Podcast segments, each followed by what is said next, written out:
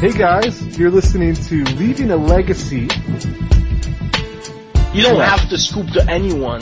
Right. Even your mom, you know, when she's in the top eight, then you're gonna help her out, man. So we're going, we moved into the balls deep portion of There's some things you just can't buy in Vermont. It's Like, not Mex- Mexican food, you can't buy Mexican food. Alright, I'm scooping to my mom, god damn it. So, let's hope fucking everybody's gonna have a kick-ass fucking Monday and welcome to Leaving a Legacy. And we got Jerry on the call. What's Say hi. Jerry. How's it going, guys? Uh, fucking stellar. How's Pat doing? Oh man, I am bringing the energy like Ben Carson. You know what I mean? No, I don't know what you mean. I don't know, dude. I'm not, I, no, I don't know. I'm not, uh, either, either fucking way, I don't really, I'm not terribly concerned. Everybody's fucking paid for in a political party, so I don't, I don't really do handstands at either. No, no, no. I, I just mean like Ben Carson is essentially like uh Xanax personified. You know? Alright. No, I don't really know Xanax. I don't. I don't. I, Uh, we're off to a rip roaring start. I thought that joke Alright, was gonna this is hit. your cue to turn it off. Move on to your next I podcast. thought, I thought that joke was gonna hit, but fucking no one laughed, so Let's- let's- that let's felt real back- good. let's You, go should I back tell to- my egg joke? Should I tell my Yeah, egg go joke back, instead? yeah, go back to that joke. Yeah, no more egg jokes. Oh shit, man. What's going on, guys? Um, so, alright, then I'll fucking go with a joke here. That you guys, you, you, well, I mean, Tell us did a you guys joke, hear, funny man. did you guys hear about that dog that was, t- was speaking English? Uh, no, no, I did not. It was a fucking guy that was giving a dog away. The thing was fucking speaking English. And then just so one of the, there was somebody that went up to the guy. They're like, yeah, I heard you got a dog that speaks English. He goes, yeah, he's in the backyard tied up. So the guy went out back and he looked at this German Shepherd. He's like, is it true that you really, you can speak English? And the dog kind of looked at him. He's like, well, yeah, since I was a puppy, I could actually start understanding some English. So I started to learn how to talk and it was really kind of interesting. And then I had some puppies myself. And, you know, for a little while I was working with the canine unit. And then my puppies, as they started to grow older, they, they're actually multilingual. So like some of them have worked in, um, foreign affairs and diplomacy matters and it's been very interesting life that I've had and it's pretty good. And the guy went back up front amazed and he's like, you really have that dog back there that can speak English. Uh, you know, how much do you want for him? The guy's like, I don't know, fucking 20 bucks. He's like, really? Why would you sell him so cheap? He said, cause everything that dog just told you is a lie.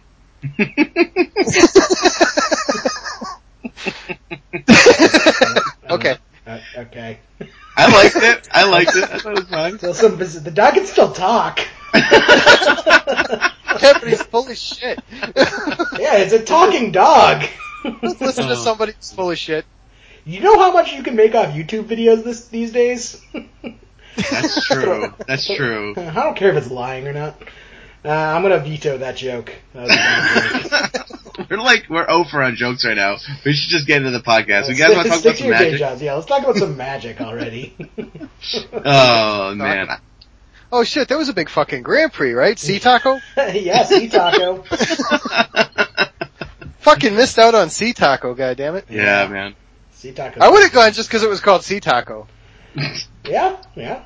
I, I came this close to going and then I didn't. Cool story, right? You came this close. I came the other coast of the fucking United States from going. Yeah, I was gonna go and then I. All right, it's 2015. It's not like the other coast is a difficult journey to get there. We're not. I uh, at We're not hitting the Oregon Trail. Like, yeah, flights were like 250 bucks, and I'm like, oh man, I could totally swing that, and uh, I just didn't do it. so good story, good story. Well, Yeah. meanwhile, Pat has kids. Yeah. That's so I true. Can see why he didn't swing it. but That's true. Jerry Yeah, I, di- I didn't even make it up to Worcester this week to play Legacy. I was I like. I'm just gonna take a fucking nap instead. I was beat. I've had a, I've had a rough couple weeks, so Yeah, well, well we could put off uh, GP talk to just say that uh, Pat once again dodged me in the local Yeah. tournament.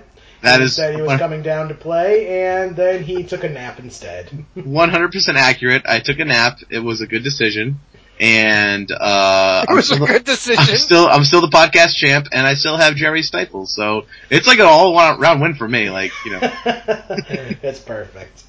uh, well, I went on to victory. I uh, I top forward, and I made them play it out because uh, I was waiting for Adrian. I did get that message you sent me. I'm like, oh, how how top four going? You're like, oh, I'm making him play it out because Adrian's not here yet. uh, yep, they our local meta. They uh, they just split top four every single week, and usually I understand it because you, you got to get Unless. I'm in top four and I make them play it. Yeah. But uh, I think probably for like the last six months or so, top four is split because everyone just kind of wants to go home. But Adrian was coming out to meet me, and I'm just like, well, he's not here yet, so uh, we're playing it out, guys. I like it. I like it. yep. So I came in second and got the same amount of prize money as if I had just split. So I remembered why we split every week because you get the same How amount did that as work? winning out. How did that work? What did you end up making it for prize money? Uh, so it was a small turnout because of the GP and also the Patriots were playing. So Yeah, they were. yeah, we were working against the football crowd and then also all like the the heavy grinders who went out to uh, the GP. So Yeah. only about twenty people showed up for Legacy, which is still pretty good. Okay. Um, Not a bad turnout for like. Yeah. Which, which made your prize support what? so I walked away with uh, sixty bucks for Not bad. coming in second. So, so, how does that work as a split? You still get 60? So if you do a split, third, fourth, second, and first, I don't know why I did that in odd order, but all four Okay. players. One, all- two, three, four. Jerry, do my, do my finances for me. Uh, okay. Uh, all four players get sixty bucks if you split. Uh, Because it's, well, that's 240 in a pool, right? right, two forty in a pool. So how do you get 60 for second? Uh, because first gets ninety, and then uh, second, uh, third, and fourth get less. I forget what they got exactly. Oh, I see. Okay. Yeah. So like third and fourth get get shaved off for first, or everyone can just get sixty if you split. But uh, yeah, I was playing Knights Retreat, and uh, I actually top four this week. Um, only match I lost. That was looking so fucking silly too. I know, right? I, I had some good matches. Uh, round one I lost against Dredge. Jim, good old buddy of the cast, uh, Jim was playing uh, Dredge, and he taught me how to say his last name, Apokalakis. Yeah, Jim, I got it. I got it down. No, I, I thought his last name was not Dredge. Not Dredge. He keeps telling me his last name's not Dredge. Yeah, not Dredge. yeah, he's been on Dredge forever. Back for like pretty much as long as I've known him, which has been a, a you know probably a couple of years now at this point. Oh, when I when I have fucking Dredge questions, I'll ask it because he does like he does Dredge with Force of Will also, which is fucking rare. Yeah, he wasn't doing it this week, but he he, Right. he he has done it in the past. But yeah, he's done Manaless Dredge. He recently upgraded to LEDs and now does Mana Dredge. Um, but he also top forward, which is uh, pretty sick. But he was my only loss in the Swiss. Um, and then I proceeded to beat. I just played all graveyard decks because then I beat Reanimator, Reanimator, and then round four I played against Curtis playing Enchantress, and uh, I was able to beat Enchantress. So Dredge, Reanimator, Reanimator, Enchantress were my matchups in the Swiss. So not your everyday occurrence in a tournament. Uh, and then in the finals, I beat Jim to reclaim my uh, my title in uh, in top four, and then I ended up ultimately losing to uh, Monastery Miracles in the finals, Mm. uh, which is a very very tough deck to beat. But they they just have so much resiliency. Fucking null rod. Yeah, except it tur- Null Rod turns off my Batterskulls and jits and other things. How, how, how many Batterskulls are in your deck? One Batterskull. I know. I know. How, I how know, many no, jits are in your deck? I know. Null Rod is good against miracles. I, I How, know. how, how, how many cards do you sideboard out when you side in? uh, like 11 cards. I, I boarded 11 out and cards like come in and 11 none come out? yeah. Anyway, Yeah, so yeah. but All right. yeah, that, that pretty much covers local news. Pat dodged me again because he's Yep. scared. I did, I did. Um, uh, just FYI, I looked up the uh, the payout, and your math checks out for 16 to 23 players. Top four split 60 bucks. Because like first place gets 120, second place gets 60, third gets 40, and uh, fourth gets 20. So you split that out to 60 bucks a piece if you split top four. There we go. Yep. My math checks out. Hear that? It checks IRS? Even, Even though you he counted goes three, three, four, four, two, one, one. two. That's how we count in the stock market. sure. Yeah. Yeah. I mean, makes I knew it was a rigged game. yeah. Uh, but yeah, that's uh, that boring local Boston meta. Should we talk about something a little more important? yeah, we What can. the fuck is more important? You're right. Nothing is more important than the meta game at That's Entertainment. Thank you. the Dredge, Reanimator, Reanimator, Enchantress, Knight's Retreat, Reliquary deck. That is the that is the current meta. How do you like the reliquary deck? Oh, that's good. I'm gonna take it apart now, though. Shit was so fucked up. He kept he kept dropping a land and scrying two to the bottom. I'm like, Oh, yeah, I he had- must I get- not want a single fucking card in that deck. yeah, against against Miracles, everyone was cracking up because I'm playing Miracles, and I ended up getting two uh, uh, Retreat to Coralhelms in play. So every time I played to land, I got to scry too. And Jesus. everyone was standing around me and just laughing because I put everything on the bottom. They're like, Jerry, this deck's full of crappy cards that you don't want. Because I kept looking and it was like, more lands, Noble Hierarch, lands, Noble Hierarch. like, I don't want any of this shit. That's amazing. Then the reliquary, well counterspell. Fuck, Yeah. double scry. uh, yeah, yeah, he had the countertop lockout. He had double counterbalance, double, uh, uh, double Sensei's divining top. So he, I was not resolving anything against him. Um, I got him down to one life, and I just could not close the game out. Hmm. But yeah, it, it was fun. I, it, that deck's just something fun that I wanted to get out of my system. Like ever Yeah. since I saw the card spoiled, I wanted to put it together, and now I'm uh, moving on. I actually, uh, Bob Huang, who's been on the cast a couple times, he started up this uh, kind of think tank for aggro loam. So I joined that. I'm going to get back on the aggro loam list. Nice. And, uh, you know, it's a bunch of us all working together, comparing sideboard cards, uh, you know, tuning the list, and kind of working together to try and come up with, you know, the best list we can find. There's about six of us. So, first time I've ever been part of, like, a team. Uh, You know, you always hear about people. Oh, like- thanks, Jerry. well, no, no, like, no, not like that. You know what I mean? Like, uh, like the closest example is like Scotty Mack. You had Team Geist. You know that was pretty, you know, famous. Where you know it's a group of people who all get together to work on the same deck, and they're all tuning the deck so you can kind of pool your resources. Almost like legacy players don't have a pro tour, so legacy players don't really do it. But you know, people who play standard do it all the time. They get on a team together and they all grind out the decks and you know combine the manpower and the hours, so it's just more efficient. Yep. Absolutely. So we're, we're working on that. I guess I can uh, spoil some uh, some tech from it. Uh, everyone's really interested in a new card from. Uh, You know, now, now if you spoil tech from the team, oh you yes. end up off the team. you know you end up off the team, right?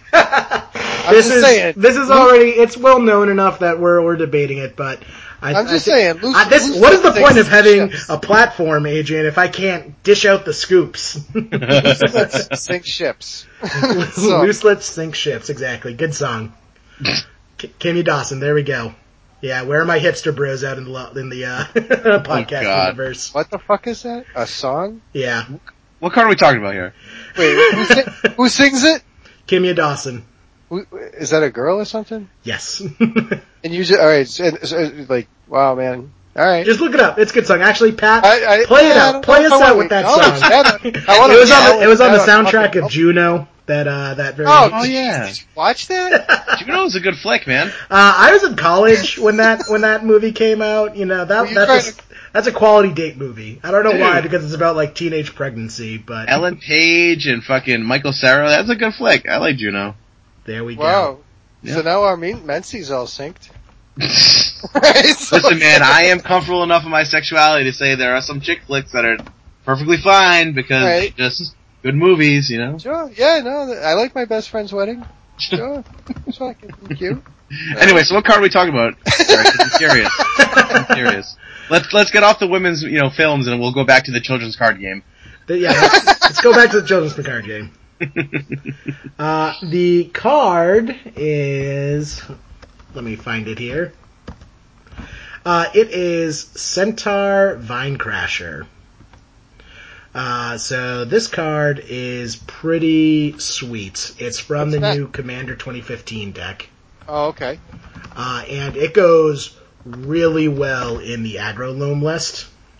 Um, so it reads three colorless and a green for a one-one, and it also has trample, which is relevant because it's it's really necessary in the tokens matchup like monastery mentors and uh, young pyromancers because oftentimes you have a giant knight, but it can't get through them.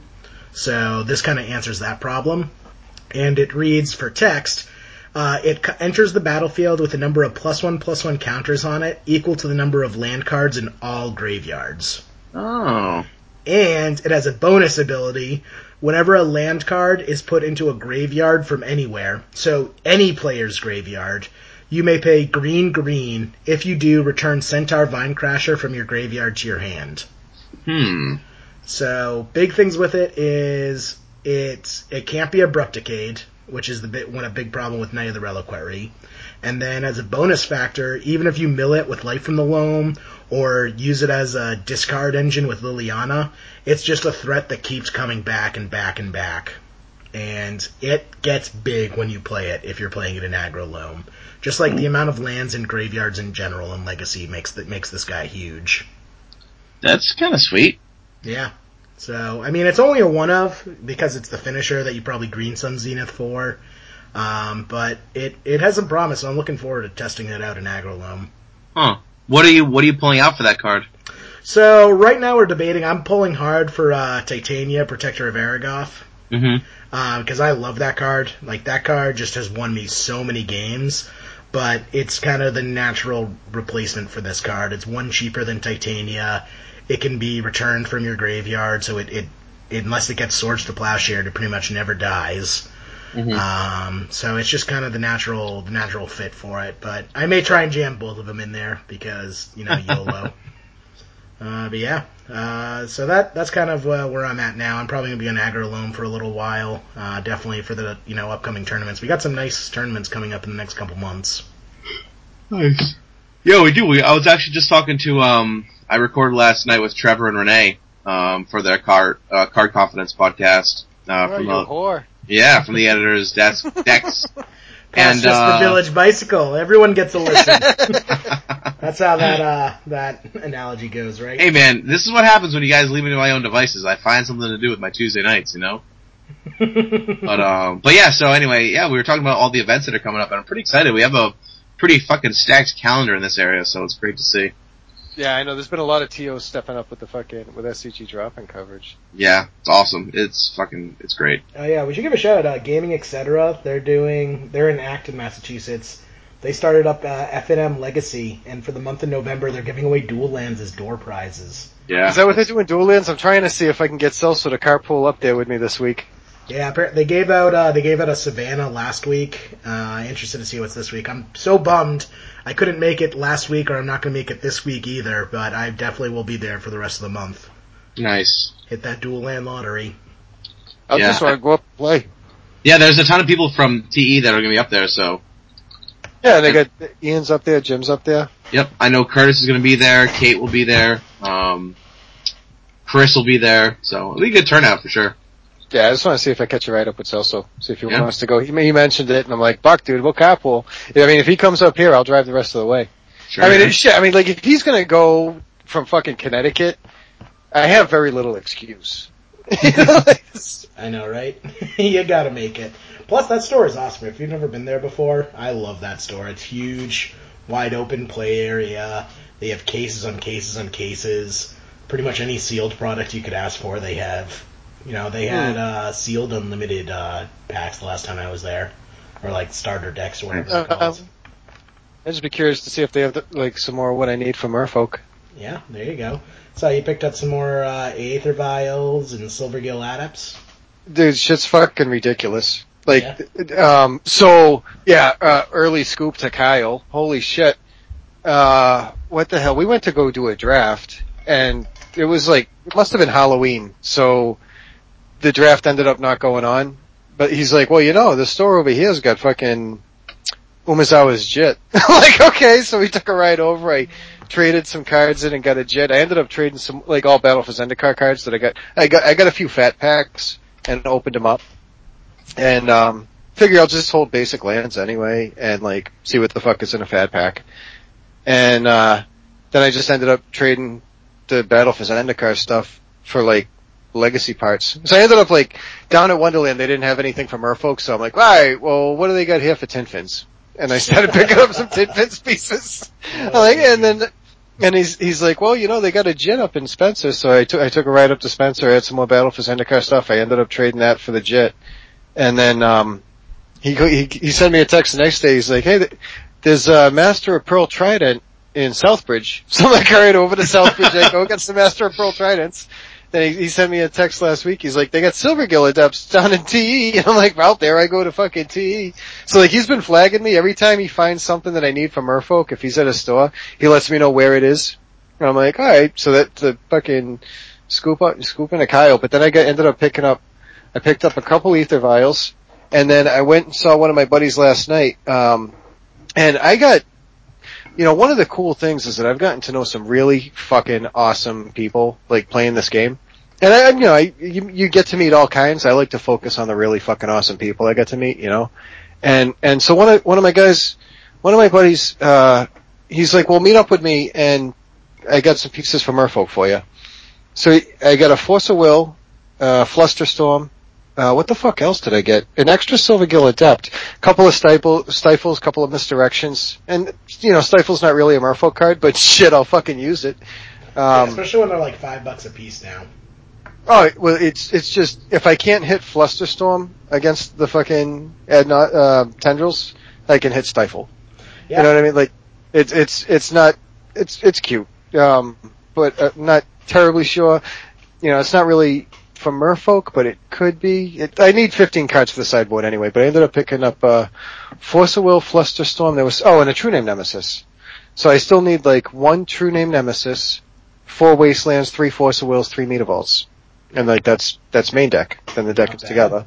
Yes. So I'm still looking for like, you know, null rod, surgical extraction, just wacky fucking shit that I want to stick in the sideboard on occasion. Mhm. And, um, because I, I'm still, I've, I've kind of always liked, like, I know it, like, and it doesn't fucking matter to me that it's not like, I don't know, uh, 90% of people don't play surgical extraction in Merfolk. That doesn't really matter to me as much. I'm, I'm the 10% that will surgical the volcanic island out of your Delver deck. Like that matters to me and keeps you off red. right. You know, like that, or, or like against the aggro loam where they're gonna, um, what, put fucking dark depths in the grave and, and try to pull it back and like just surgical it. It, it's, I don't know, I, I'm, I'm a fan of surgical. Yeah, But- it's a good card. It definitely fell out of favor, but I see it coming back a little bit. I see it more often than I used to. Yeah, I always, I always like it in Merfolk, cause, I mean, you can't play back, black for extirpate. The first time I faced an extirpate, and I was talking to Jim about tin fins, and I, I, I gotta go to tin fins for a second real quick. But like, I was talking to Jim about tin fins, and the one card I forgot to mention was Pull from Eternity, and how crazy that is when somebody's like, extirpate, and they think they got it. You know, I feel like Pull from Eternity, I'll put it back in my grave. That's just crazy. But That's pretty good. anyway, Yeah. so, so yeah, so Merfolk is, uh, I ended up getting the Aether Vials and Merfolk is coming together swimmingly. Ooh, more Pun dad it- jokes. This is the dad joke cast. uh, for our listeners, before we, we split up the intro, there were dad jokes flying fast. I, I could not handle it. Just be thankful you didn't have to be subjugated to it. You guys get to come in late. I Well, think maybe I, it's still there. What are you talking about, Jerry? I didn't know you were editing this. Uh, the, the powers of editing magic. the powers of, I noticed, I've noticed so far Chewie's done more show notes than Jerry. the fuck?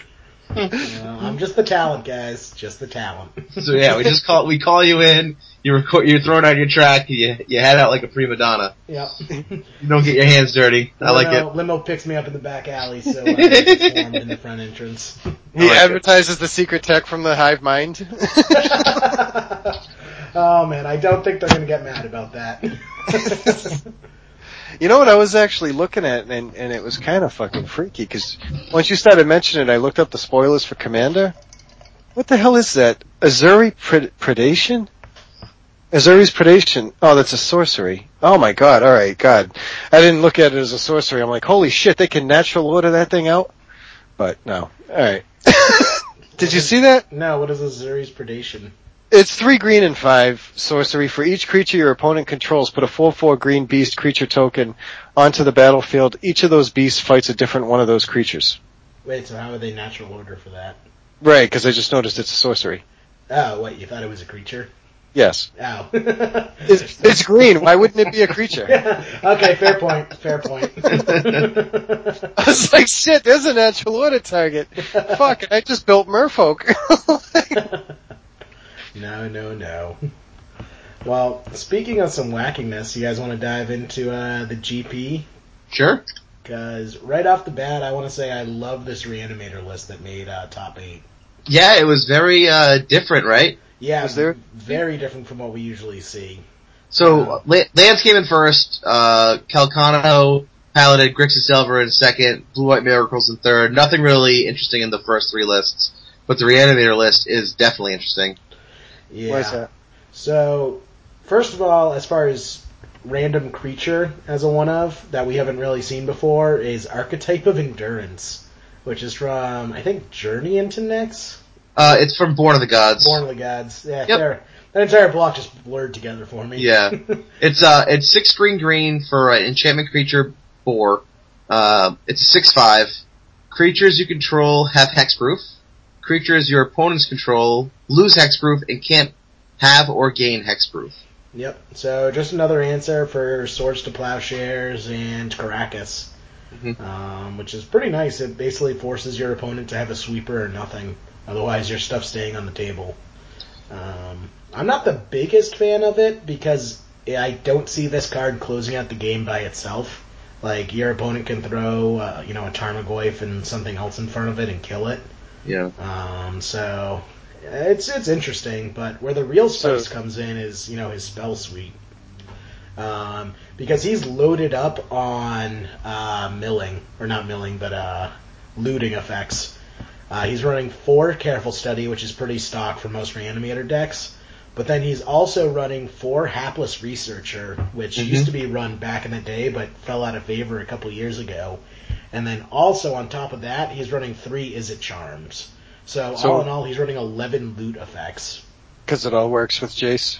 And also, uh, yeah, you're right, Jace Vryn's Prodigy, so he is just powering through his deck to find those cards that he needs.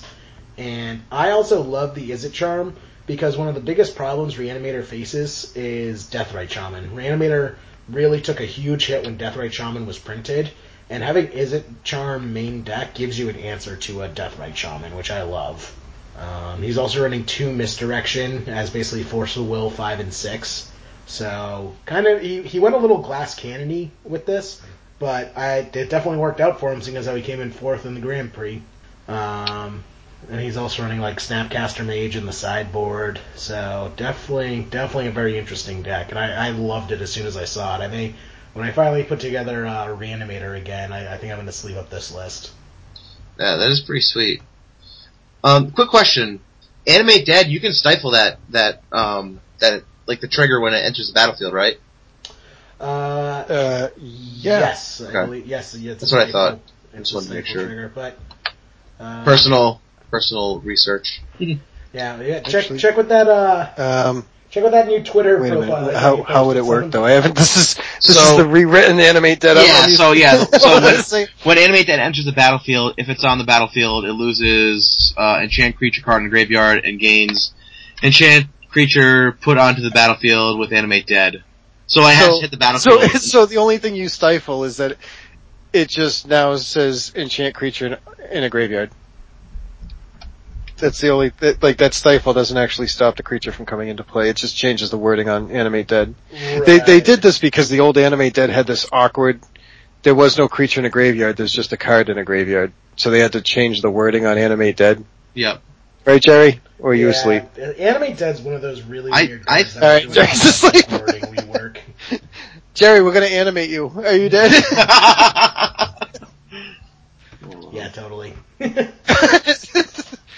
Yeah, Animate Totally Dead's one of those like weird cards that's been gone through a ton of rewording and reworks and just anything that was printed back in the day and just has a wall of text. Like if you look at original Animate Dead cards, like it looks like you're reading a novel.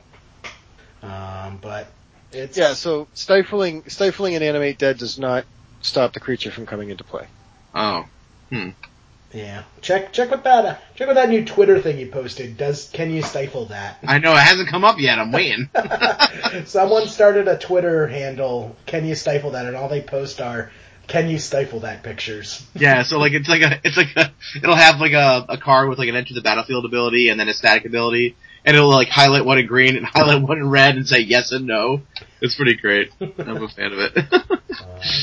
when it enters the battlefield, if it's on the battlefield, it loses enchant creature. I, I gotta fucking ask CJ this. I think that you can because I It's Doesn't a legal to- target for stifle. Stifle has to be when, whenever, or at. Yeah, No. for, s- I, I remember this wording happening.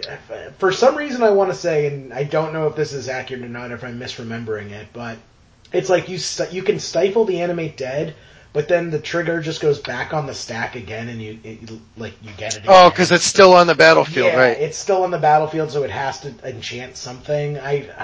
I, I am not a judge by any means. This is, you know, something I defer Yeah. to experts. But I think it's like you can stifle it, but it just happens again anyways. Right, similar to stifling a standstill. It's something like that, yeah. Mm. But I don't know. Ask your local judge. Consult your local tax advisor. Ask your local judge. Chop wood, carry water. Yeah.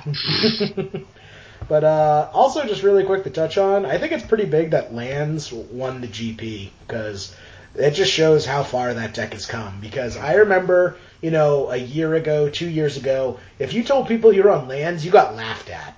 Well, you know why? Why? Because Blood Moon's 85 bucks. that, that might have something to do with it, but I just remember like it, it's not even like lands changed that much. The lists haven't really added anything new. It's just the meta shifted around it. I guess like Thespian Stage being printed was the real one. Instead of having to do Vesuva, they can use Thespian Stage, which just made the deck that much more consistent. But it used to not be a serious deck at all. It was like a tier three deck at best, and now it's winning the GP, which is huge. I'm trying to remember um, what won the last GP. Was Uh, it? it was uh, blue, white, red uh, Stoneforge Mystic, Patriot Blade, and then the year before that was also Patriot Blade. Was it Patriot Delver though? Yeah, Del- With fucking. Stoneforge? Yeah. Yeah, Delver Stoneforge. It won it for the last two American GPs in a row. And finally, I was gonna be really upset if it won again this year because, come on, people, that deck And should not be Delver. and Delver. But it's okay. I mean, we only had two Delver decks in the top eight, which is pretty low. Mm-hmm. Um, you know, two Shardless Bugs in the top eight. Um, Yeah. So that, I mean, we kind of saw coming a mile away. Shardless Bug has just really reared its head ever since the Delve spells went away. Aluren. I love that. Oh my god, yeah. Can we talk about that right now? The fact that Aluren made top eight. just real quick, um, I did look it up. You can stifle the animate dead because you're stifling the return a creature trigger.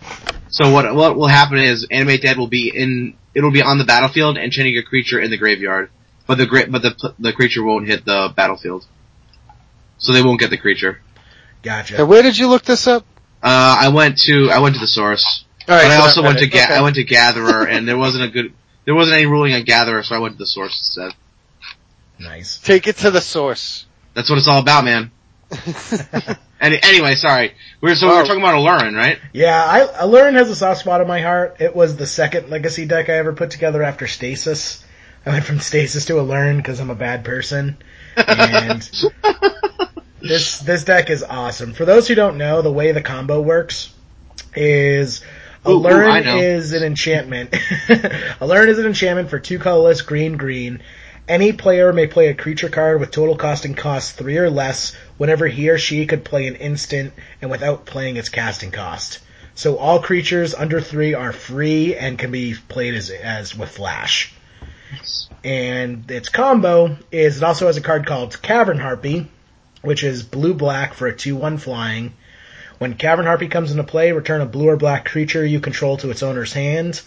Uh, and then it also has pay one life, return Cavern Harpy to its owner's hand. So you play Cavern Harpy, trigger goes on the stack, and you can either bounce one of your value cards, uh, like, uh, you know, Baleful Strix, uh, to draw infinite cards, or Shardless Agent to get infinite, um, you know, Cascade triggers. But you can, Parasitic Strix. Yeah, I was gonna say then- Parasitic Strix is like the uh Wow, way to blow out the build up. or as I was gonna say, the win condition. Took too long, Jerry. well, Yeah, those are the cards you use to find the parastri- parasitic Oh yeah, Strix. that's that's fair, that's fair. Yeah, you use it to find the parasitic Strix, which is two colorless and a blue for a 2-2 flying. When parasitic Strix comes into play, if you control a black permanent, target player loses two life and you gain two life. Oh man, I like this deck a lot. Yeah, so you just chain those together to get infinite. I've also seen that when I played it, um, I actually played it with Brain Freeze. So you just play Cavern Harpy, bounce Cavern Harpy infinite times, then brain freeze them for a million. Because brain freeze is the other storm kill condition that everyone forgets about. What's brain freeze? I haven't heard of that card. Oh, brain freeze is one colorless, one blue. Target player mills the top three of their library. Storm. Oh, oh, jeez, that is Um, sweet. Because you also get, you know, infinite, you know, cards being cast, so you can Yep. storm them out. Oh shit! Sorry. There's just there- there's this cons card in there, Minister of Pain in the sideboard. Oh yeah, the Minister of Yeah, Pain. it's from uh, Dragons of Tarkir. But Uh, exploits so exploit when it comes into play, sack a creature. If you do, creatures your opponents control get minus one, minus one till end of turn. Yep. No, Like, all right, so you're sacrificing, and then what are you getting back? And then the Eternal Witness Right, will just come, get Eternal come into Witness play, to- get something else back, put it in, bounce this black guy, play him again, sack something. My guess is that's an answer for. Actually, no, it wouldn't even be Thalia. Thalia doesn't really affect the deck that much. it Yeah, would it would get rid of like it would get rid of like um uh Yes. Anything. young power ma- young, Young Pyromancer tokens and stuff. No, like it that. would get rid of more than that. It's a board sweeper. yeah. Right? I mean, what's, you got one in here that like, um, what the hell was the other one? There was one that like bounces a creature, right, when it comes into play? Yeah, uh, Cavern, Dream Dreamstalker Cavern Harpy. or Cavern Harpy. Yeah. Well, So you Cavern Harpy you- you returns can- itself. So you can Oh, no, play you can this, return- The problem Yeah, is the exploit. You only have so many creatures that you can sacrifice. not with the Eternal Witness. Well, you can't bounce the Eternal Witness over and over again because it's not a blue or black card. No, but it's a, ca- mm okay. Yeah, there's no way to get the Eternal Witness over and over again. So it's not infinite, but I mean, you don't really need to do Minister of Pain a bunch of times. Uh, return a permanent you control to its owner's hand, the Dreamstalker. Yeah, but you could only play Eternal Witness once. There's no way to get Eternal Witness back into your hand. Dreamstalker. When Dreamstalker enters the battlefield, return a permanent you control to its Oh, hand. yeah, you're right. Bouncing You the Eternal that. Witness. That is the most convoluted way to get that back, but yes. No, but I'm you just, can I'm looking, like I'm four like, different I'm like, how, how does this minister, why is this minister of pain there, but it's a board sweeper if it's played outright? Uh, true. Uh, and you don't, and you don't go to time. um, but yes, yeah, no, you, you definitely can do it that way. So yes, you can sweep the entire board, but you should probably just win at that point already too. And Did you guys get to watch any of this coverage from this GP? Yeah, I actually saw more of this coverage than probably all the other GPs together. Yeah, yeah, me too. I, um, did you watch the top eight? Did you watch like the finals with Calcano and uh, you? So I missed the end. I watched pretty much all of day one, but I didn't Okay. get a chance to see day two because I was uh, playing in Worcester. Man, Calcano was like just masterful with Grixis Delver in that top eight. It was so much fun to watch him play. It just seemed like I, I think Grixis is just is that does not match up well with lands. No, not at all. Um, and uh, like you know, once once lands is able to like recur Wasteland, Delver. I mean, Grixis is in real bad shape, you know, at that point. But um, watching him play through the top eight was just awesome. It was really really fun to watch. Yeah. Like it's It was pretty neat. To, he kind of proved that Grixis Delver does not need dig through time in order to succeed. yeah, for Shows- sure. You know, shows it's still a very good deck. And then also we have four color Delver in the top eight as well as their other Delver representation. And the uh, token miracles list in the top eight, as there must always be. And Merfolk in 30 second. yes, and Merfolk in 30 second. Um, I also saw in top 16, uh, there was, uh, the Rock. Uh, There was, yeah. Yep, it was, um, it's actually pretty much aggro loam. Uh, people, I, this is actually one of the other things we've been talking about in the think tank is what to refer to this deck it by because everyone calls this deck something different. you know, people call it junk, people call it the rock, aggro loam, good stuff dot deck. It's, it's all over the place. But pretty, pretty nice to see that in top 16. Uh, another land stack, elves, death and taxes. Rug Delver in ninth. Yep, rugged over a ninth. Yep. but uh, yeah, it was pretty awesome. I had a good That's time cool. day one. Actually, just hanging out. We started a thread on the Facebook group, and a bunch of people got involved in that. And I, I think we had over a hundred different posts to the thread by the end of day one, which is pretty. Yeah, that was pretty awesome. That was pretty great. So yeah, just uh, just hanging out with the, everyone in there, talking to people. Uh, it, it really made it. It was it was like our own private Twitch chat because you know Twitch chat is just a cesspool. So it was I was gonna say yeah, but like a thousand times less toxic. yeah, a thousand times less toxic. Um, but all the all the people in there, uh, you know, Will, Andy, you know, Joshua, Lawrence, Dominic, all those guys. Uh, it was it was awesome hanging out with you guys, and also can't forget Chris, good old Chris Cheehy. Even though he just quoted, you know, Jerry Gate every other post. Yeah, yeah. He's your sworn enemy now. I'm I'm like a collect, uh, collecting all these sworn enemies. I, I think I think Chris and Celso are actually the same person. Chris may be just a an invention of Celso to make it look like he has more people on his side. yeah, that's true. Oh man. Yeah, so the GP was sweet. Um, it was cool to see quite a bit of diversity in the top 16 there. I didn't really see anything from Commander that popped out at me. I don't know if you guys saw any spoilers that interest you at all, but Yeah, there's a sorcery, get natural order. yeah, other, other than that, other than that card, I didn't see too much that looked that piqued my interest. Any progress on uh, getting Rug Delver put together, Pat? No, I'm still waiting on my. I I ordered my uh, Nimble Mongoose like two weeks ago. They still haven't arrived yet. The only thing I really need for that deck, like I said, is like another. I need Why'd you order them? They're like a buck fifty, right? Yeah, yeah. I just got them on TCG Player. Uh, speaking of Nimble Mongoose, I don't know why I did this, but it was kind of one of those impulse trades. Uh, I was trading someone on on uh, Sunday, and I traded. He had a foiled Nimble Mongoose, uh, and it also had a print error. It had a uh, it basically had a line of ink missing across the card. Um, so it was like a print error where it was almost like the printer missed this one strip. Yep. And I just saw that and I really wanted it and I traded for it. So I gave him $33 worth of trade value. Oh, God. But I have a, I have a print error foil Nimble Mongoose. So yeah. Yeah. So, never gonna run it in anything, but I have it. is it, uh, so is it just Zoo and Rug Delver? I mean, what else would you, or does Zoo even use a Nimble Mongoose? Dude, that, that card doesn't even see EDH play. It is such a niche card. So is it just Rug Delver or does Zoo at least play it too? I mean, Zoo plays it too, but when was the last time you saw a Zoo deck? Alright, well no, my, my, my pun was about Rug Delver, damn it. Oh. I'm sorry. Were you trying to do another dad joke and I wouldn't go along with it? Was it just that the printer along the way was stifled? Oh God! I like the dad it. jokes I like are too much. definitely, yeah. Def- I mean, Nimble Mongoose is like thirty three dollars mid. So What? for, for a foil, Oh. uh, you did all right. yeah, for a foil. You did all right. Foil. They they did have a uh God. There was a foil Golgari Grave Troll at T. Oh yeah. That it's like thirty bucks. It's actually, I mean, more, like because it's original Ravnica. Yeah. But like, it, Jim was eyeing that a little bit. oh boy.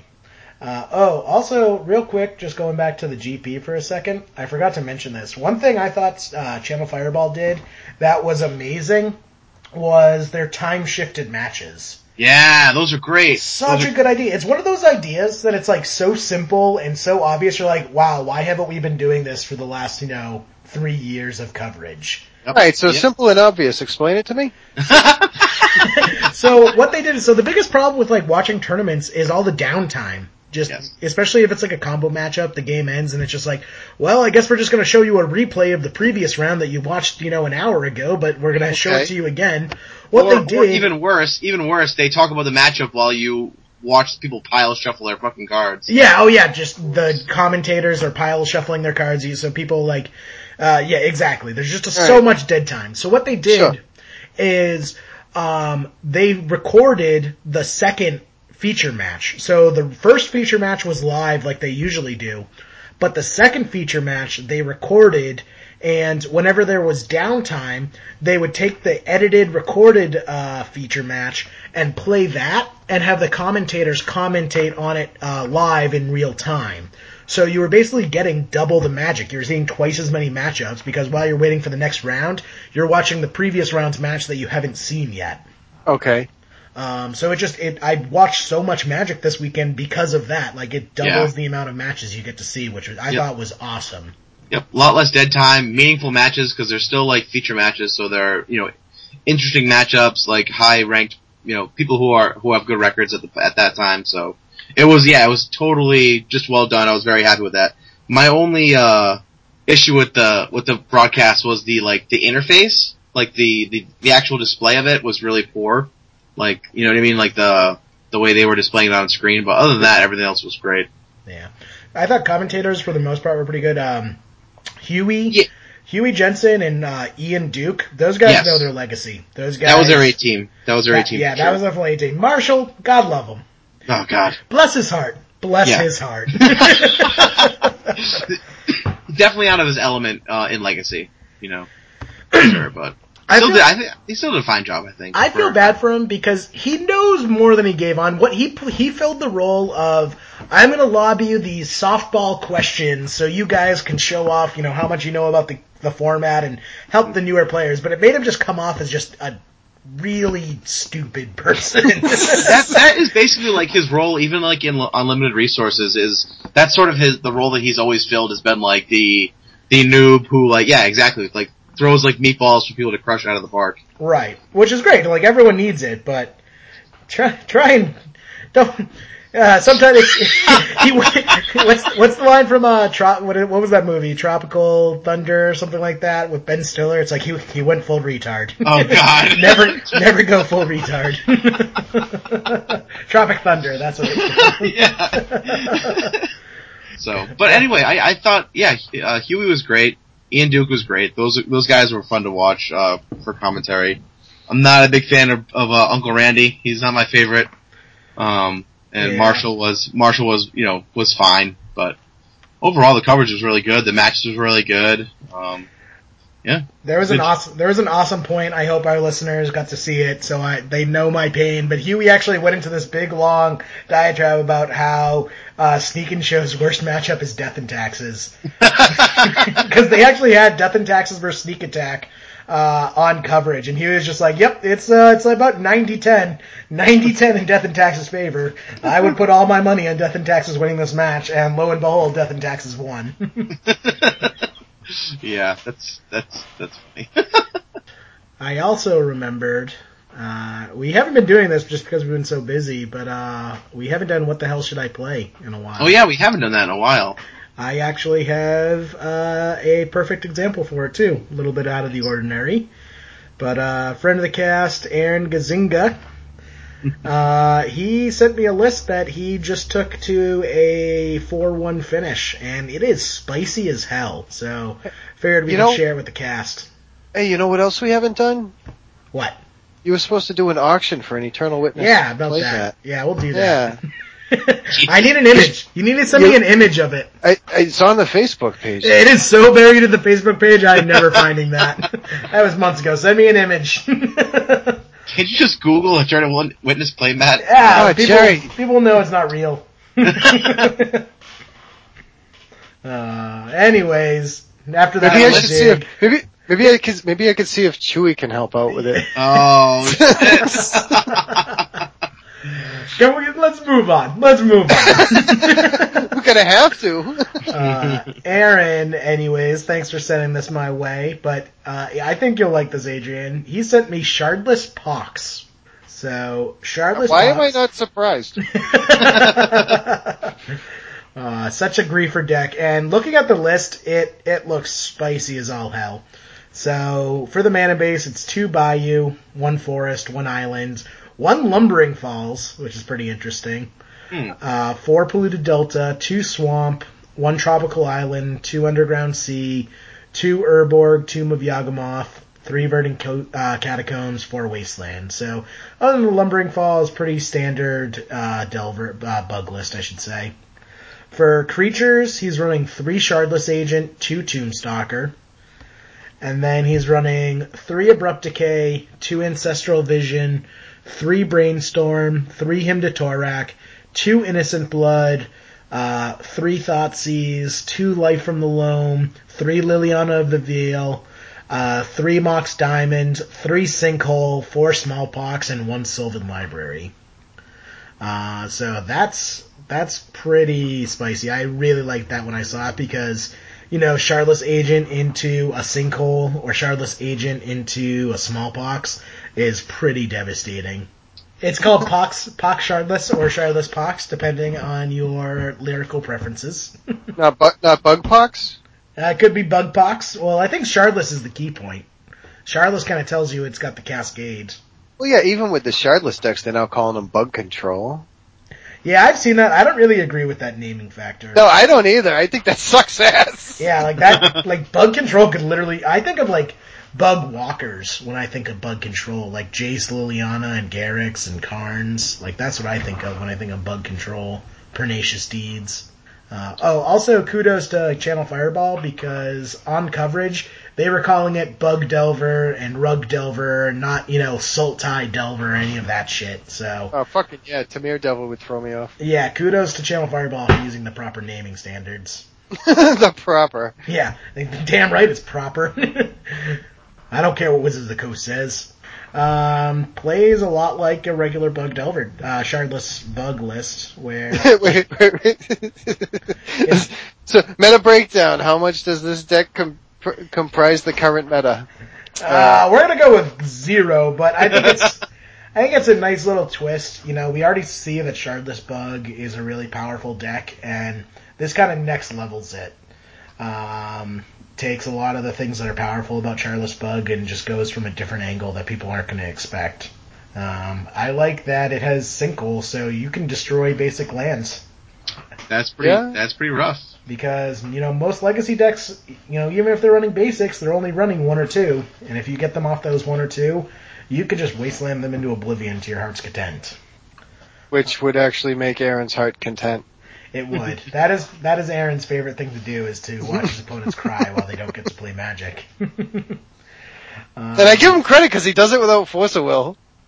He does. I was surprised. He he dipped into brainstorm here, which is out of out of his normal character, but I think it was worthwhile. Um, but yeah, I mean, this is definitely a deck that is going to attack uh, the meta from a different angle. You're going to play against people, and they're going to think they're playing against regular Shardless Bug, and then you're going to cast Smallpox, and they are not going to be prepared for that. I, I can I pose a question? sure. Any interesting famous players?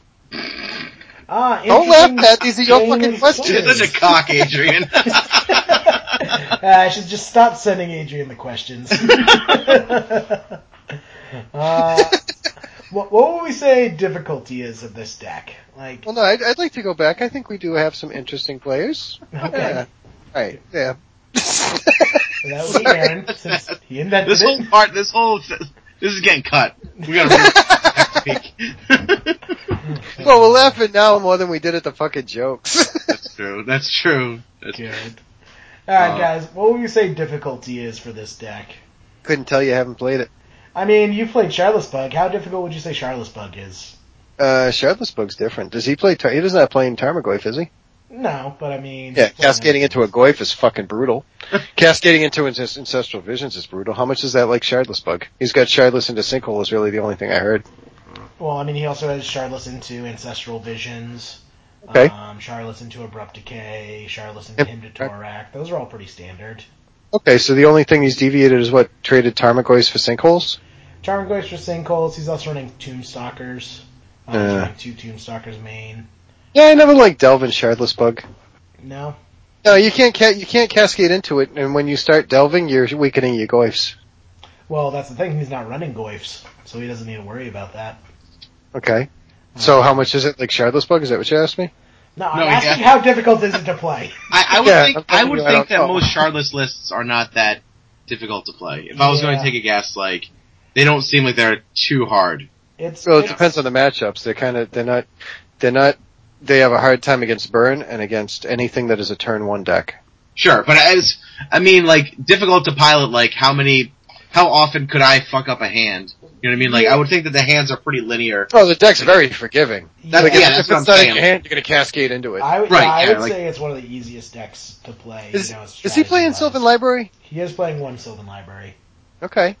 Uh, but you're right. I would say that's that's probably the next worst matchup because it's not running Force of Will. It's not running any counter magic whatsoever. So even Yeah, though even it's a Shard- blue deck, he has no counter spells.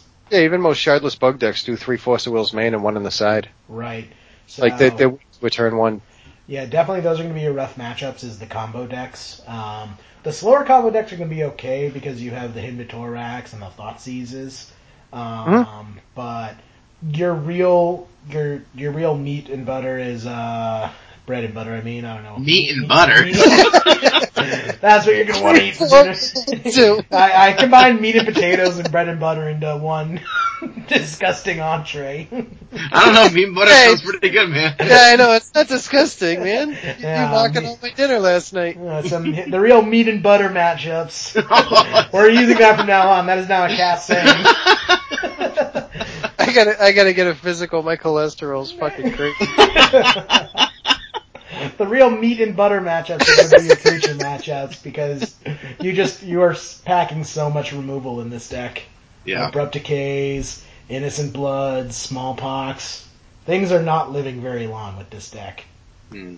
And it has a lot of cards that port into other decks too, right? So there's that benefit to it. Yeah, that's one of the biggest benefits of uh, the the Delver decks is because Delver itself, even though this isn't uh technically a Delver deck because it's not running Delver Secrets, but it's similar to the Delver decks. All of those decks just port into each other so well.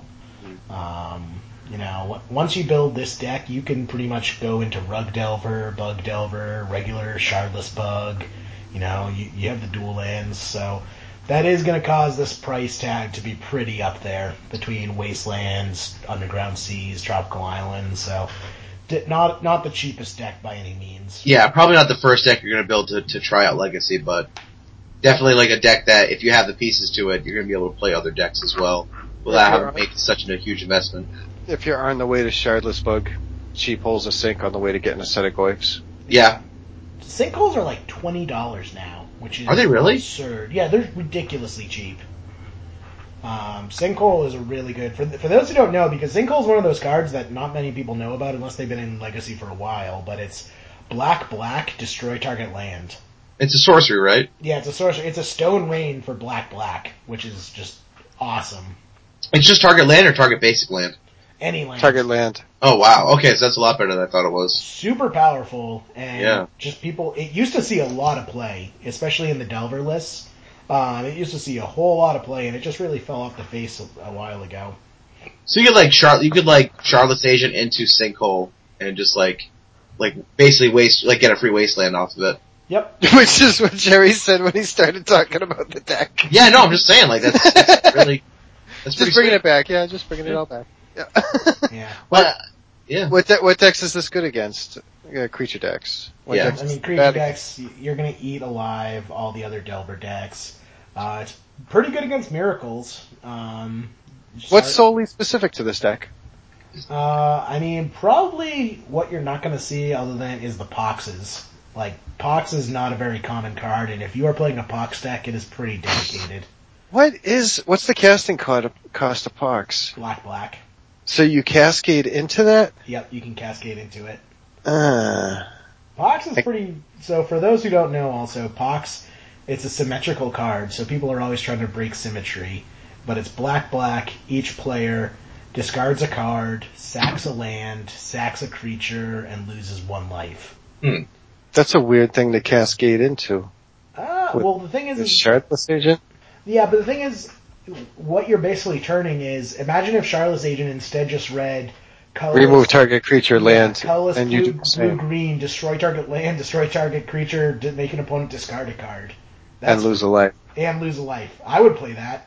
Blue, green, colorless, three for one. Not against a young Pyromancer. Yeah, not against the Young Pyromancer, that is true. This deck, that's another good point. This deck probably loses pretty hard against Young Pyromancer decks.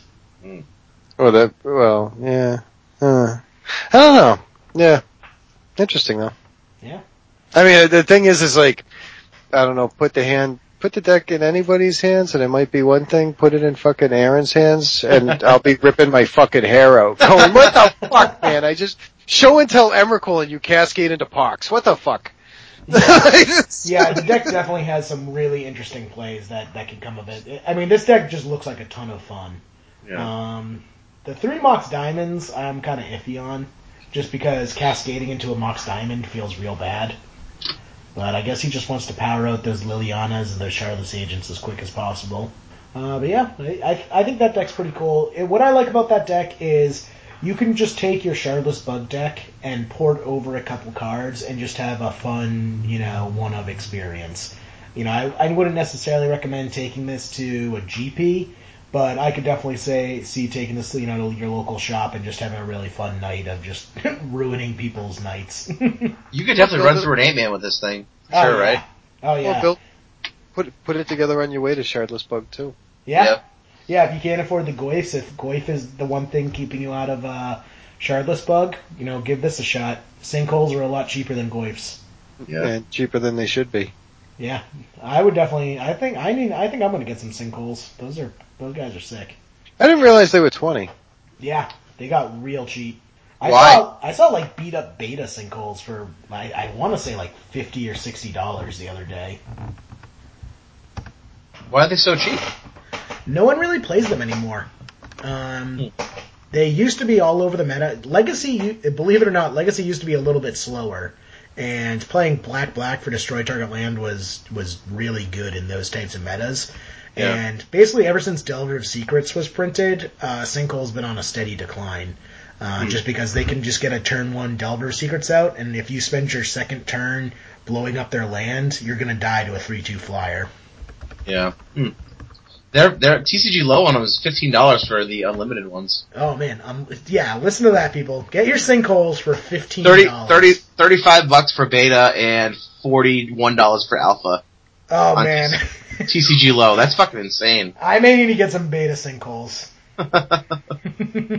That's pretty crazy. Just spend the extra five bucks and get the uh, get the alphas. nah, man, beta, beta, born and bred.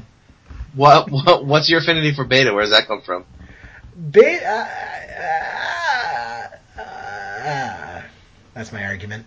Yeah. Can I tell you, I, I, I you know why I liked Revised? Because for me, when I started playing, like when I started playing in Tempest Block, Revised was like the old shit that I had, like the old old stuff that I had that I thought was sweet. So I've always liked the Revised like template of the white border and all that stuff. But Yeah. Ooh, I never knew this there, but there's also a Judge Foil sinkhole. is there? Yeah, it's uh, fifty bucks for the median. Huh. That's pretty sweet. I don't do foils anyway, so fuck 'em. I'm a I'm a plebe. What can I say? Ah, I may need to get some sinkholes and start brewing that up. Yeah, that's pretty cool. I like that. That guy's always got weird decks, man. Yep, Aaron's our uh, resident brewmaster. Yeah, that's awesome. I can't do that. I can't brew. It's not not in me, man. Not in me. I just want a net deck. I want to play what's good and just play it. just, just want to win. That's it. That's all I want to do. Is, and you know what? I was thinking the other day, like when I came back to Magic and I was playing like a lot of standard like F and M's. It took me like a couple months, but I was like top fouring them and winning them like on a consistent basis.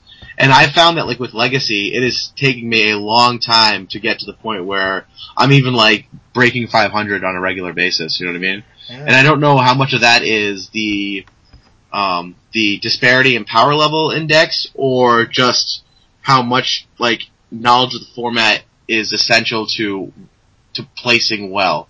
You know what I mean? I would say big things with knowledge, just because if you think about it, you know, your average standard player probably has been playing Magic for like six months. hmm Whereas your average legacy player, you know, they could be playing legacy for six years. Yeah. They just have a huge, huge experience built up where they have already seen all these situations before, so they instantly know what the right direction decision is. They don't have to spend time making a decision and possibly making the wrong decision. Yeah. Um, you know, advantage in legacy is measured in millimeters, where in standard is measured in foot feet. Yeah. I, I definitely think too that the average like you know you, well, you do got to keep in mind it's measured as three, four, one, two. exactly. Three, four, one, two.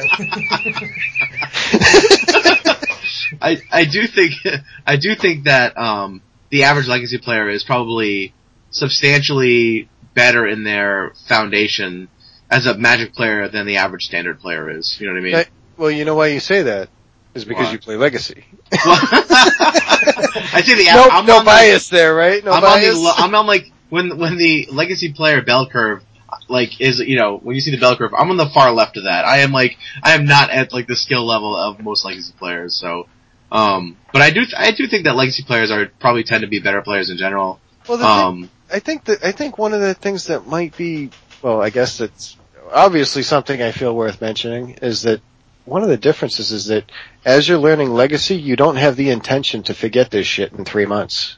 That's totally true. Yeah. Yep.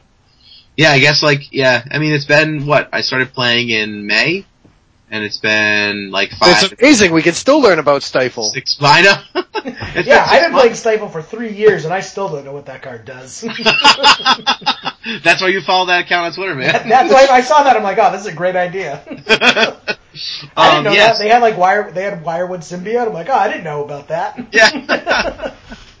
um, yeah, I, I, so I think, yeah, I think that, um, yeah, it's, it's, it's, I mean, it's been six months since I started playing and like nothing's rotating out, you know, so it is kind of nice not to have to learn, um, a bunch of new cards in every rotation and things like that. And like, I think too, like, the decisions that you make in Legacy, like, when you just, when you decide to fetch for a land is, can be, can be so important in Legacy. You know what I mean?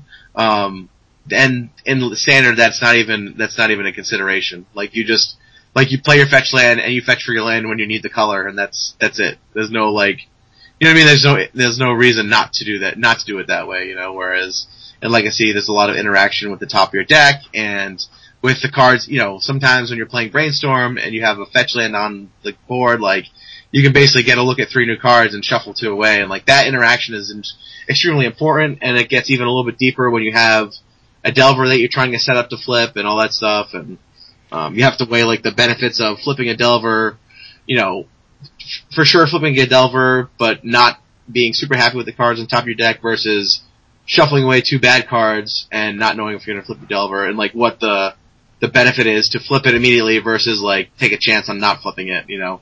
Yeah, I think a, a lot of it comes down to resource management, and you have Yeah. more resources in Legacy than you do in Standard. Yeah, that's that's totally true. That's 100% true. And I think that's one of the things that I just always enjoyed about it was that there's so, I mean, you can go deep on analysis into the 60 that you put into the deck for exact reasons, Mhm. and then play them out with that knowledge. And, and of course, I mean, you're still putting 60 together in a deck in Standard, but your card pool is limited. You don't have the resources. Yeah. You know, you don't have shit like Brainstorm. I mean, what, what's the, what, what the hell's that thing I saw in a draft? It was like Scry 2, put him at the bottom or some shit. I'm like, Oh, oh, that's almost like a preordain. yeah. Read the Oh, bone, an- like an- Sprite. no, an- anticipate. Um, yeah, I think it was anticipated. yeah, Oh. look at the top three. Put one in your hand, the other two on the bottom. Yeah, yeah. I'm like, oh, that's kind of like an awkward preordain. Okay. Yeah. Yeah, man. I just, I this format's so fucking awesome, man. It's so like, uh, there just hasn't been a time where like I've played a deck and been like, oh, this matchup all over again. Like, and I've played a few legacy decks multiple times, but it's not like I sit down and I'm like, oh, I got to do this matchup all over again. Like, you I don't know. I, but you know, it's yeah, also only, awesome. only time about- I do that is when I play against Death and Taxes. Yeah. Well, and, so there's yeah, there's definitely probably decks that are like your pet peeve, like the ones that kind of wreck you on a consistent basis. You know what I mean? And like, But you know what else is awesome about the format? The fucking people. Yeah. Most of most of the people, like, I've which is a awesome segue towards uh, scooping the top eights. yeah, let's do it, man. Let's do it. Anybody uh, who, who wants to go I'll, first? I'll go first. I'll go first. Go ahead. Uh, let's see. I'm gonna scoop in. I'm gonna scoop in Corbin for hopping on the cast with, with us last week. It was really fun to talk to him, and uh, you know, if anyone uh, doesn't know, he's on Brainstorm Brewery, and he writes for uh, Brainstorm Brewery and does some coverage stuff for for Watsy. So it's cool to have him on the podcast. We had some really fun things to talk about as far as the future of Legacy, where that's headed. So scoop him in the top eight. And I'm gonna scoop in a top eight my oldest son Liam because he has his first parent teacher conference tomorrow, and that little fucker better get good reviews, otherwise there's gonna be hell to pay. So I'm gonna scoop in the top eight. Is he like scoop in the top five? eight. Like how how old is he? He's four. He's four. yeah, he's Well, getting, no, he's getting no. F in ma- algebra, Pat. That's what. He, All right. he'll be four. In, I'm sorry, he'll be four in January. So like you know, if his chemistry grades aren't up to par, you know, I to talk to the kid. but yeah, that's it for me, man. All right. Uh, okay. It's- my buddy sent me a fucking picture of a little kid crying, and it said the last time my dad played with me, I was in his balls. Oh God. Not a dad joke though. is it? That that might be a dad joke. No, no, you know what? You you want to know why a dad joke is so impressive? I don't even know what a dad joke means. a dad joke, a dad joke. The reason why I think dad jokes are so great is because, like, there you get to a point where you have children and there are now constraints onto the kind of humor that you can use. Yes. And a dad joke has to walk the line between being appropriate to say around children and also being funny. And like, towing that line is so tough. And so when you get a couple they get a chuckle, they're like, they're like little nuggets of gold, man. A dad joke is just a beautiful thing. You gotta appreciate it, man. so yeah, and I was telling my son what I now I kind of get what you're talking about. I was driving my son home one day, and he's in the car, and, and I said something to him about I don't know if you ever heard this. Um, two cannibal clowns. Oh yeah, yeah. Oh, what the hell was it? Was it yeah, so there's, there's like one's like this? Go ahead. yeah, so two, there's two cannibals that are eating a clown, and uh, one cannibal turns to the other and says, "Is this funny to you?"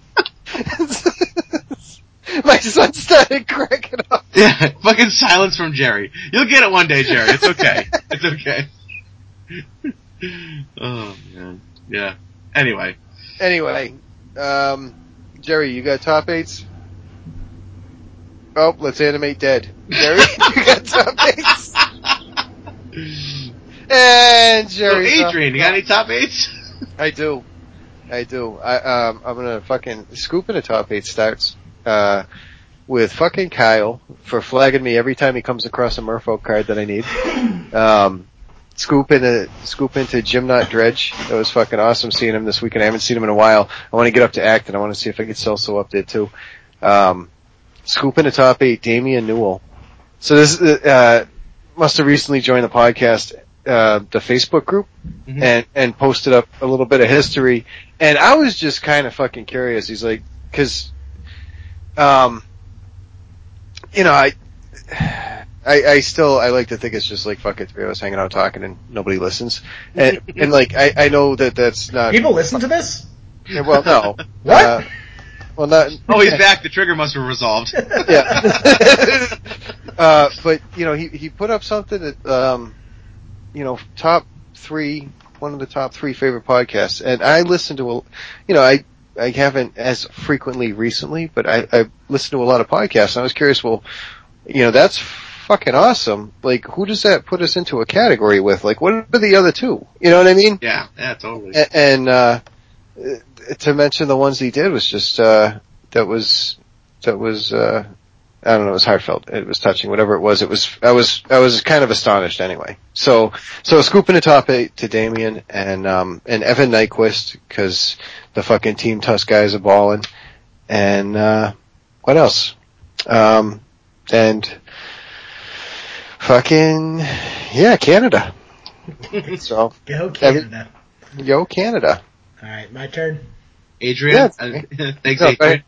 Go ahead. Uh. Jerry, Jerry's got a minus one and you know, minus zero counter on him right now, so it's slightly less powerful, but Why do I have a minus one, minus zero counter on me? because we- because we we You had to animate dead. yeah we we we called we called you for we, we called you for, for scoops to top eight, I- and there was no there was no there was no sound on your end, so we just I'm had to, making uh, brownies. I needed to make sure they weren't burning.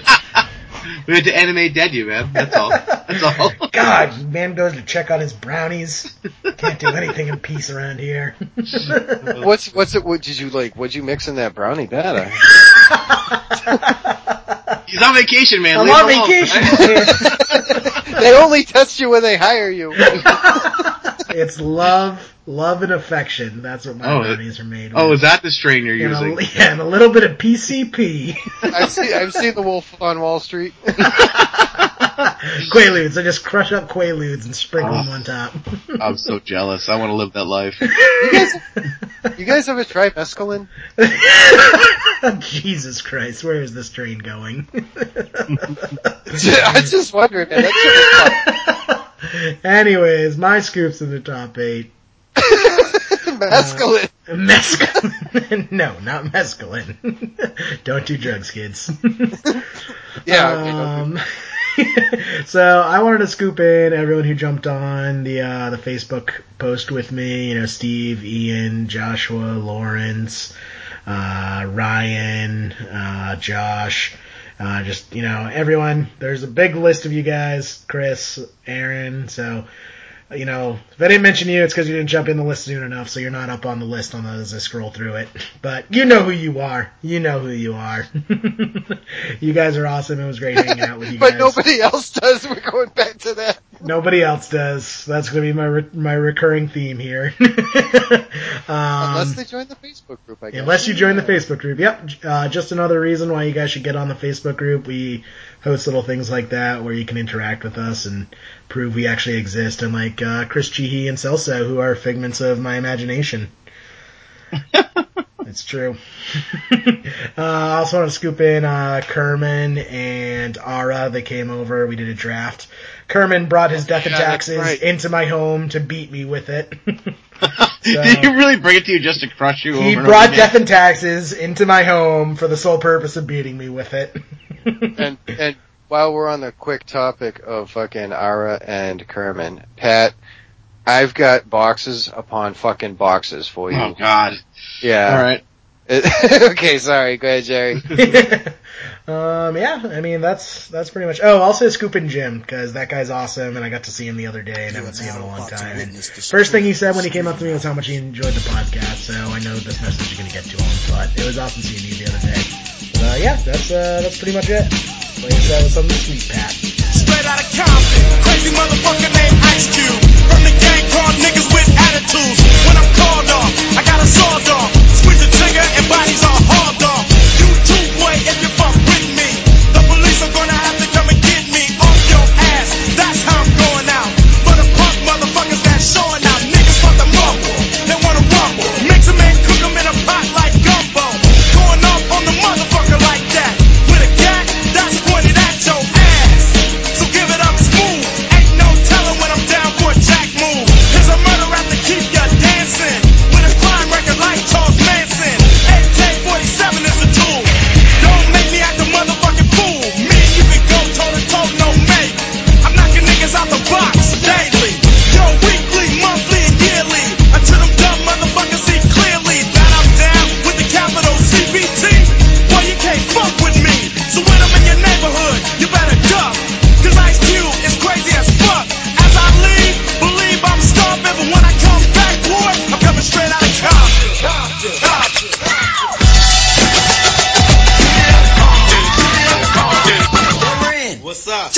From. Straight out of Compton, another crazy ass nigga. When punks I smoke, yo, my rep gets bigger. I'm a bad motherfucker and you know this.